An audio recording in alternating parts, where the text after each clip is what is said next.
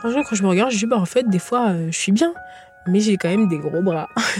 Mais tu te trouves jolie quand même ? Oui, bien sûr, je me trouve... Enfin, je suis pas non plus Monica Bellucci. Mais j'aime bien, j'ai des parties de mon corps que j'apprécie énormément. Mes jambes, c'est la partie de mon corps que j'apprécie le plus. Elles sont musclées, mais pas trop grosses. Quand je peux être en maillot de bain, j'aime bien être en maillot de bain. Mais juste mes bras, je me dis, c'est pas possible. Et puis, forcément, si des gens me font des remarques, c'est ça se voit. Ah non, mais madame, vous faites du sport. J'ai dit, à part que ça se voit tant que ça, et du coup, j'en joue des fois, ça se voit tant que ça. Non, mais c'est pas négatif, hein. C'est que c'est très joli, et, on voit que vous êtes une femme vraiment sportive. Bah, merci. Je sais pas comment je dois le prendre, du coup, non, j'en rigole et je fais des blagues avec les personnes, mais finalement, c'est que ça se voit.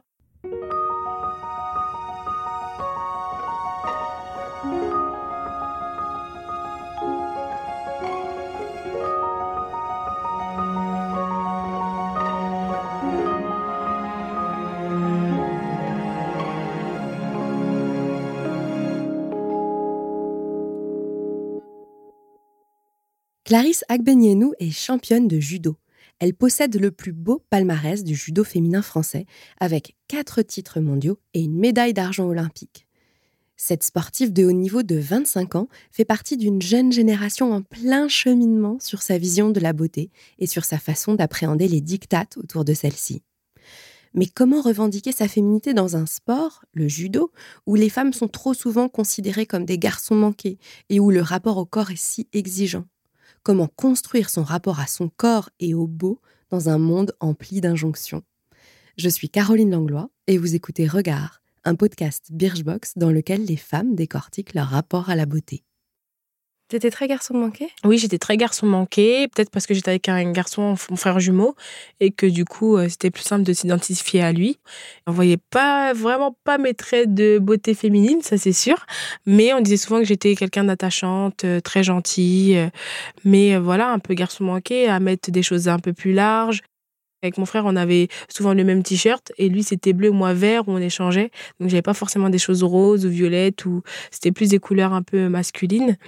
Puis oui, soit des baskets, j'avais tout le temps des baskets, alors les ballerines, des sandales ouvertes, filles, mocassins, tout ça, c'était impossible.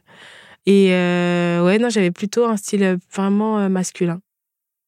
J'ai commencé le judo à l'âge de 10 ans, 9-10 ans, parce que la directrice de mon école a demandé à mes parents de faire un sport de combat.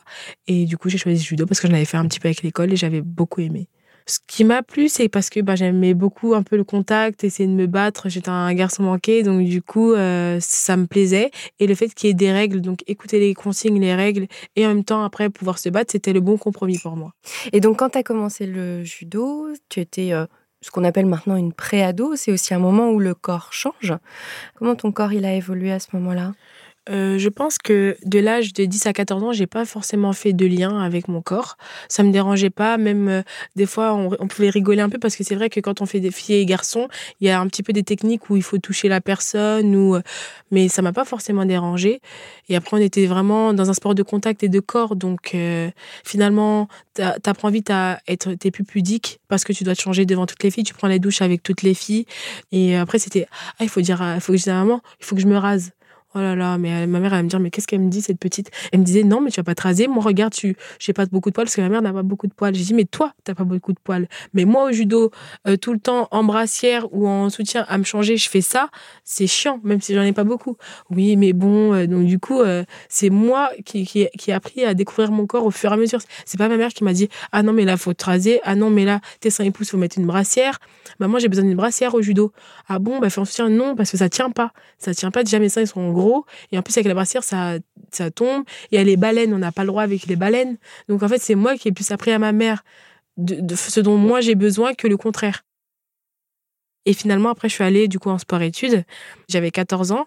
Et c'est dans cette même année, avant de partir, que j'ai eu mes règles. Et là, j'ai cru que c'était la fin de ma vie. Je me rappelle, je suis rentrée. J'ai dit à ma mère, non, mais là, j'ai un problème et tout. Maman, faut que maman aille à l'hôpital. J'ai du sang et tout dans la culotte. Elle m'a dit non et tout. Donc, elle a essayé de m'expliquer tant bien que mal. J'ai dit non, mais ça y est, c'est la fin. C'est la fin.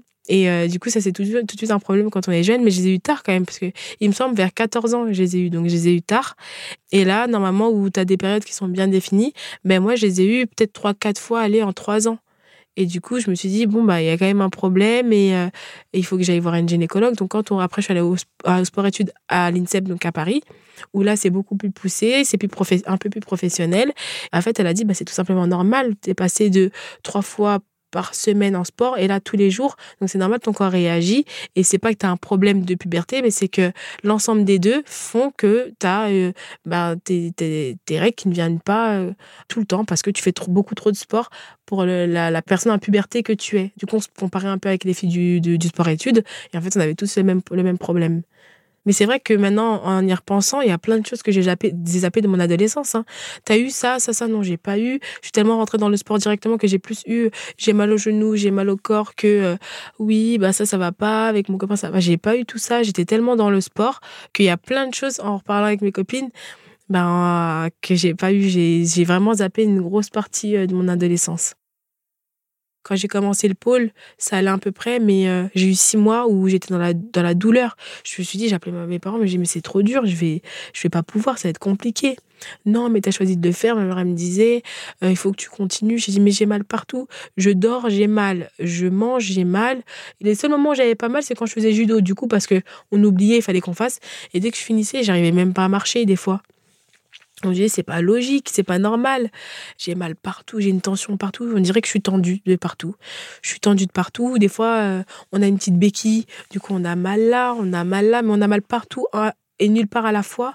On se dit, mais c'est pas possible, pourquoi je fais ce sport? Je pouvais pas faire autre chose. Mais finalement, je me dis, je pourrais jamais être ballerine, c'est horrible. Pourtant, c'est très beau. Mais je me dis, la douleur qu'elles doivent avoir, ça doit être horrible. Je me dis, mais elles restent des 6 heures, 7 heures, elles font la même chose. Enfin, moi, j'en ai marre. Et puis, elles font des grands écarts, et des grands écarts, et des grands écarts. Donc, finalement, dans chaque sport, on se dit, bah, on n'est pas si mal. Mais on essaye de trouver un peu d'autres choses, d'aller à la balnéo, de faire des bains, d'aller voir le kiné, de se faire masser pour un petit peu décontracter. Mais et après, on s'habitue à la douleur. Et le fait d'être une fille dans le judo, à cet âge-là, justement, quand tu étais ado, tu avais l'impression qu'il y avait une différence?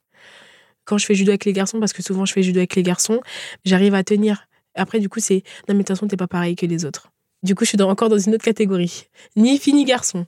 En fait, il va se dire que je suis pas une fille-fille. Donc, du coup, en gros, j'ai quand même plus de force qu'une femme, peut-être qu'ils se disent ça, et que je suis pas un garçon. Ils voient bien que je suis pas un garçon, mais je leur dis, vous mettez des catégories où il en faut pas, en fait. J'ai dit, il n'y a pas que moi, en fille, qui ait plus de talent, parce que c'est vrai que les hommes ont un peu plus de force que les femmes. Mais parce que c'est physique, on n'a pas forcément besoin. À la base, dans la culture, bah, c'était eux qui allaient chercher les choses, qui allaient tuer les animaux, donc il fallait eux qui aient de la force, et nous plus à materner. Mais ça change, parce que maintenant, au final, on fait beaucoup plus de choses, donc notre force aussi et notre qualité se décuplent. Donc je pense que ça va avec la culture et avec ce qui est en train de se passer dans le monde. Vous étiez mélangé fille-garçon, j'imagine, dans ta classe de sport-études? Oui, en fait c'était un sport-études fille-garçon, mais on n'était pas dans le même lycée que les autres judokas. Du coup, oui, dans la classe, on était avec d'autres, des personnes lambda, enfin, ou d'autres sports. Mais quand on allait au judo le soir, on n'était qu'entre filles. On disait le mercredi, on s'habille en fille parce qu'on n'a pas beaucoup de cours et après on peut aller au centre-ville, faire des magasins ou regarder des choses ou aller au cinéma avant l'entraînement. On s'habillait, on se prenait pour des Destiny's Child, alors c'était faux. On pensait qu'on était trop fraîche, parce que finalement, on s'habillait un peu différemment des autres jours. Et là, on tapait la démarche et tout dans la ville. Et après, on se regardait, on se disait, non, mais on se croit où, là? Et on était, en plus, le pire dans tout ça, c'est qu'on était avec nos sacs de judo, plus nos sacs un peu de ville. Donc, on n'avait aucune dégaine au final, mais on était morts de rire parce que ça nous faisait du bien. Bah, on se sentait femme, on se disait, bah voilà, nous aussi, on peut être comme Beyoncé, être belle. C'était l'époque Beyoncé, Rihanna, Britney Spears, on était à fond dedans, mais ça faisait pas pareil. Et ça te faisait du bien, tu dis, de te sentir femme? Oui, à ce moment-là, ça me faisait du bien parce que j'avais aucune gêne. Je me disais, ah, le jean, finalement, même s'il est près de mon corps, il me va bien, j'aime bien. Mes ballerines, moi, même si là, je revois les photos, je dis, mais j'avais aucun style. Mais je me disais, finalement, elles vont bien dans mon pied. Le t-shirt, il est très sympa. Des fois, je prenais le perfecto ou une veste à une amie, il me va bien. Il me fait une bonne coupe. Donc, finalement, j'étais pas si moche que ça. Et après, j'ai dit, je vais aller chez le coiffeur et je vais me faire une belle coupe de cheveux ou des tresses. Ah, mais tes tresses, elles sont super, même merci. Alors que, voilà quoi. Et après, j'ai commencé à m'acheter des habits un peu différents. Alors, ma maman m'a dit, mais tu mets des jupes, toi. J'ai dit, j'ai essayé la jupe de Christelle et j'ai bien aimé, alors pourquoi pas. Tu as découvert à ce moment-là que, féminine, tu te trouvais jolie. C'est ça, je me suis dit, ah, j'aime bien, finalement, et après, il faut s'apprêter. Il fallait parce que, du coup, ça changeait, en fait, ça changeait. Et puis, même pour moi, je sentais que je voyais une autre facette de moi. Bah ouais, c'est vrai que j'ai un beau corps, finalement, parce qu'il était tout le temps caché, au final. C'est vrai que je rentre dans ci, dans ça. Même mes sous-vêtements, ils étaient... je sais même pas si mes brassières ou mon soutien-gorge était à ma taille, je pense même pas. Donc finalement, j'ai dit, ah, elle a dit, bah viens, on va voir, on va à Etam, on va voir si, du coup, quelle taille tu fais, quel soutien-gorge tu devrais mettre. C'était marrant, parce que j'apprenais vraiment à découvrir mon corps et à mettre des choses qui m'allaient beaucoup mieux.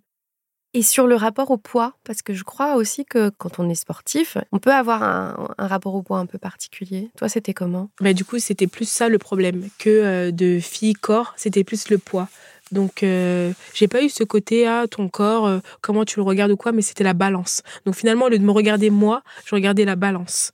Et là, c'était, bon, Clarisse, il faut aller courir, donc ça a commencé tôt au final, parce que j'ai commencé en minime des compétitions, même poussin.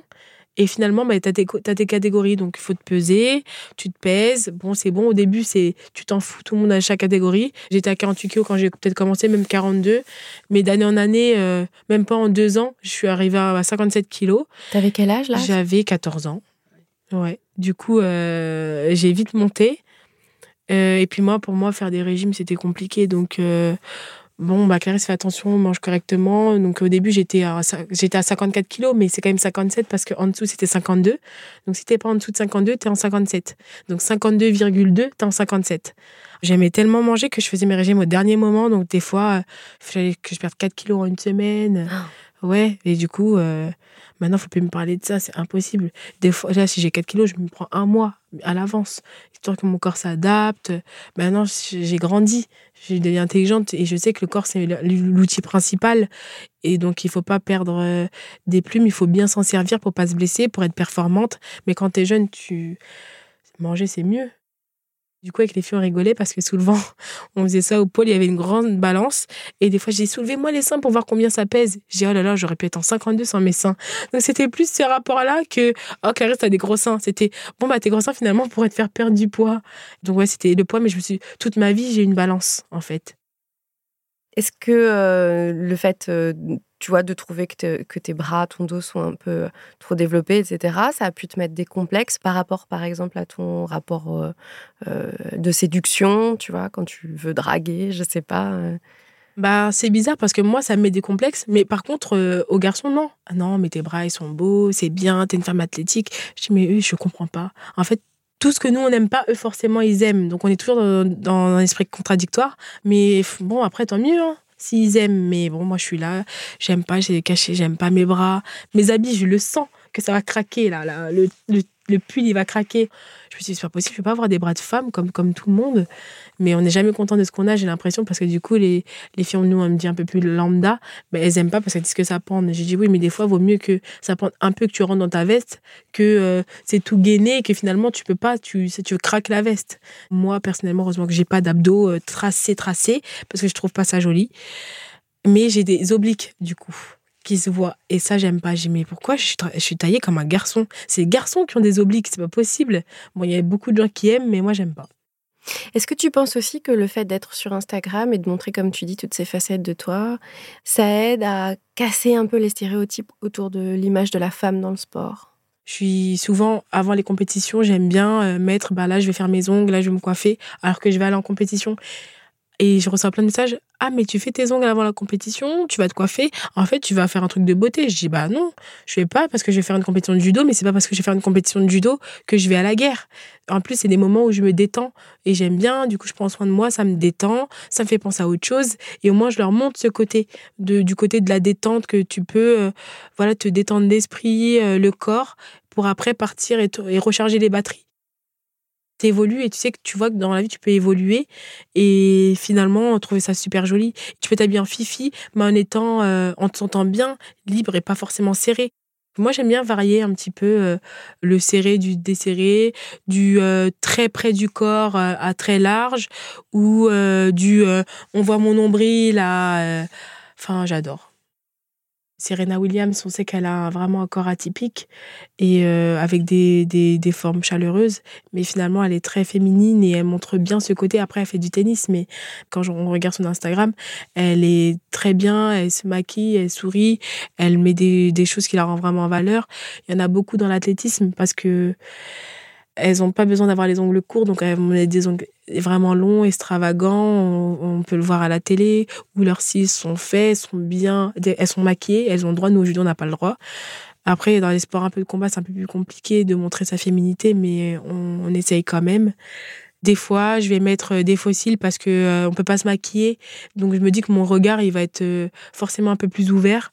Et surtout, des fois, quand on va en compétition, on peut être un peu fatigué ou plus dans une concentration. Donc, on va dire qu'on est énervé. C'est pas, on n'est pas forcément énervé, juste concentré. Mais ça peut mettre un autre regard. Des fois, le matin, il ne faut pas dire, mais... Et souvent, c'est ma coach Lucie Descoches, enfin la coach, elle regarde à chaque fois, elle m'a captée. Mais je mets souvent un trait de crayon sous les yeux parce que je me dis, sinon j'ai un regard endormi, alors que ce n'est pas vrai. Donc en compétition, je me maquille un tout petit peu, il ne faut pas le dire. Mais bon, ça ne tâche rien, ça ne fait pas de mal et ça éveille mon regard. Donc j'aime bien. J'ai envie, moi, de me trouver jolie. C'est pas forcément que les autres me trouvent jolie. Le regard des autres, finalement, m'importe peu. Surtout à ce moment-là, en compétition. Mais moi, j'aime bien, mes ongles sont faits, je suis contente. En plus, je me dis, il faut que je gagne vie pour pas casser mon ongle. Donc ça me donne une petite motivation. Et que je gagne vie pour pas qu'un cil tombe par terre. Donc quand le cil tombe par terre... Alors je reviens remonter à bloc. Donc non, j'ai envie de me trouver moi jolie. Des fois, je fais ma coiffure la veille parce que du coup, j'ai pas envie qu'un cheveu parte n'importe où. Donc non, j'ai envie de moi, de me regarder, de me trouver moi jolie. Pas que les autres me trouvent jolie.